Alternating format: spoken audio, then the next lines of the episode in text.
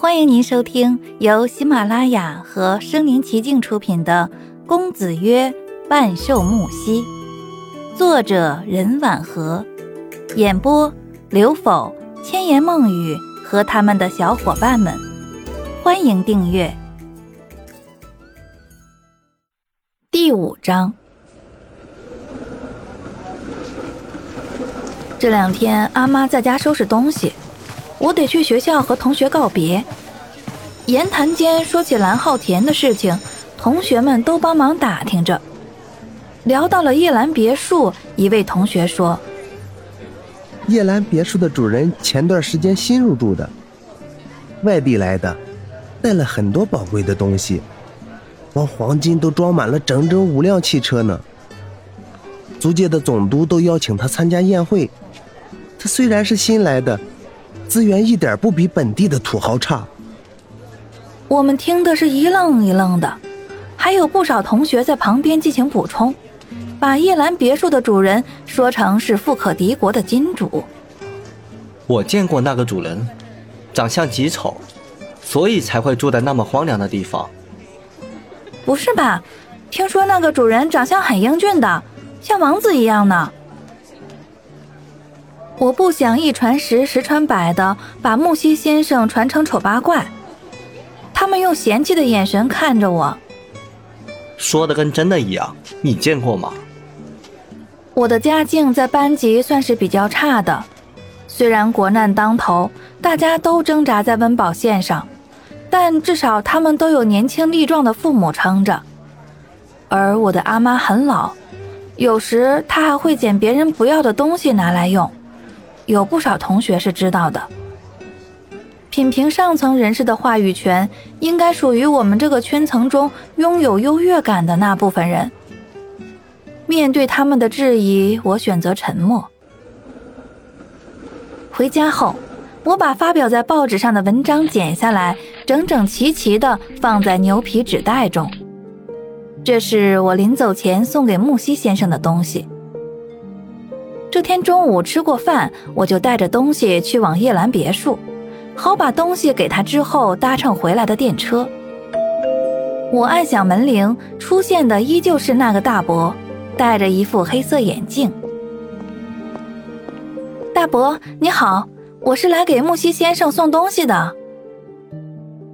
大伯低下头，眼睛越过镜片边框，看一眼我手中的牛皮纸袋，打开门。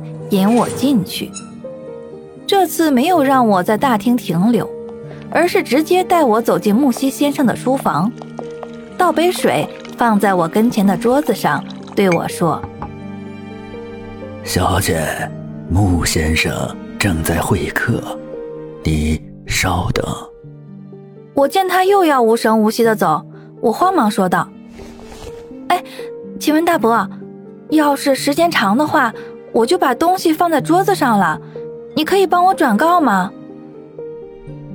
既然是给穆先生的东西，还是由你亲手交给他吧。说完，大伯便掩门出去了。我坐了一会儿，来到窗边欣赏着满院子的薰衣草，觉得有点奇怪，九月天了还长得那么茂盛，真是沾染上了木西先生的贵气。连植物都长得那么精神。来到高高的书架前，上面摆放着好多古书。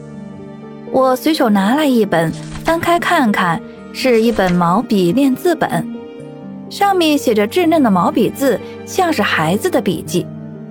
中间夹页上还有些泥土。我放回去，又拿下来一本看，书籍是用线绳装订的。绳子上也有泥土，我轻轻地拍打了一下书面，扬起了细微的尘土。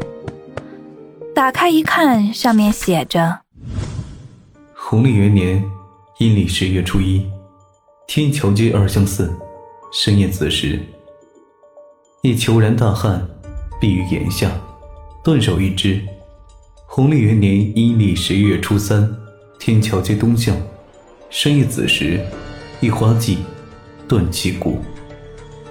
我看得毛骨悚然。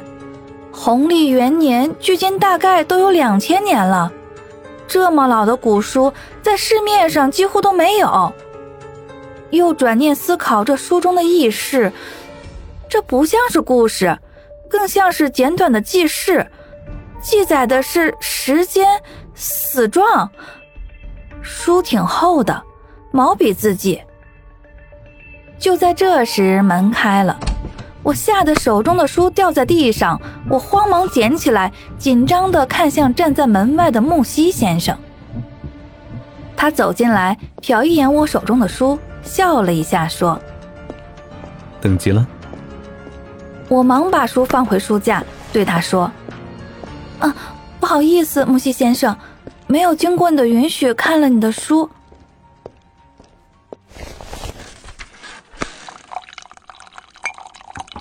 他转身坐在椅子上说：“小诗，听说你送东西给我。”“啊，这些都是我写的故事。”他利索的打开，从里面拿出来看了起来，不禁一笑，抬眼道：“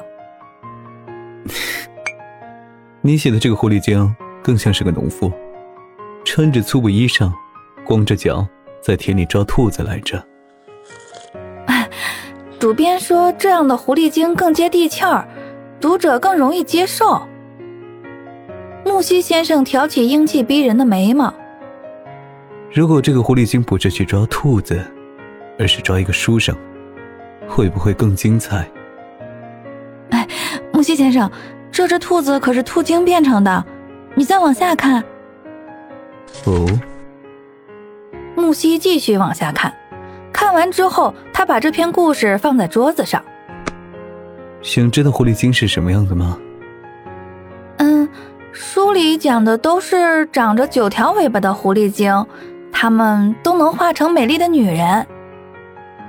木西站起身来，用两根手指在我眼前比划了一下。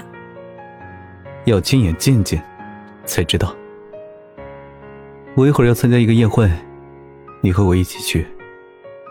我还没来得及拒绝呢，他就不见了，看似非常忙。紧接着，那个大伯走了进来，拖着一个盘子，上面放着一身叠放整齐的衣服。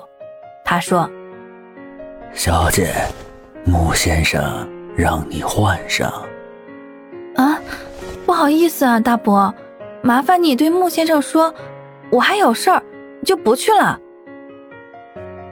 大伯脸色一阴，说：“穆先生会不高兴的。”我看了一眼盘子里的衣服，心想去参加宴会就可以再坐一次车。于是就有所心动的答应了。大伯出去后，我又把门反锁上，拉上窗帘，在这间书房换上了新衣服。这是件米白色的长裙，上面绣着踩着祥云的金凤，质地柔软，贴着皮肤很舒服，大小也正合身，哼，真是有意思。